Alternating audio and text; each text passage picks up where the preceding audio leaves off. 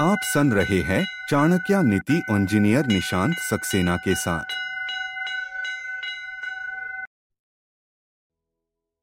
नमस्ते, मेरा नाम है निशांत सक्सेना। आइए सुनते हैं चाणक्य नीति। अजीर्णे भेषजम, वारी जीर्णे वारी बलप्रदम, भोजने चाम्रतम वारी, भोजान्ते विषप्रदम। अर्थात, अपच की स्थिति में जल पीना औषधि का काम देता है और भोजन के पच जाने के पर जल पीने से शरीर का बल बढ़ता है। भोजन के बीच में जल पीना अमृत के समान है, परंतु भोजन के अंत में जल का सेवन विष के समान हानिकारक होता है। अक्सर आपने कई एक्सपर्ट से ये सुना होगा कि खाना खाने से एक घंटे पहले आप ढेर सारा पानी पी लीजिए खाना खाने के दौरान या खाने के तुरंत बाद पानी पीना सही नहीं होता। ऐसा इसलिए होता है क्योंकि पहले पेट के पाचन तंत्र को आपको समझना है। दरअसल खाना जैसे ही मुँह में जाता है, हम उसे चबाना शुरू कर देते हैं। जिसके बाद ग्लैंड्स सलाइवा प्रोड्यूस करते हैं। हमारी लार में फ़ूड को पीसने वाले एंजाइम्स होते हैं। इसके बाद एंजाइम्स पेट में एसिडिक गैस्ट्रिक सूज, जूस के साथ मिल जाता है और एक गाढ़ा लिक्विड बनाता है।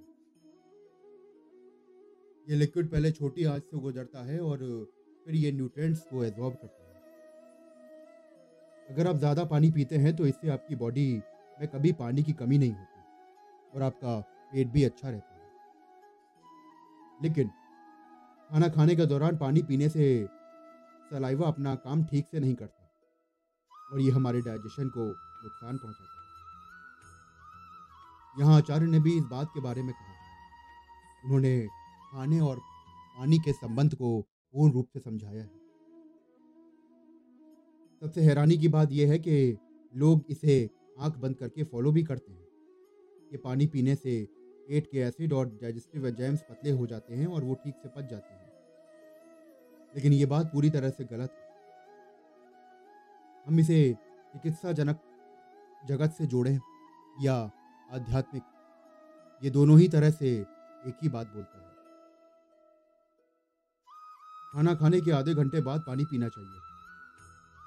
खाना खाने के आधे घंटे बाद पानी पीने से सेहत अच्छी होती है और डाइजेशन भी दुरुस्त है।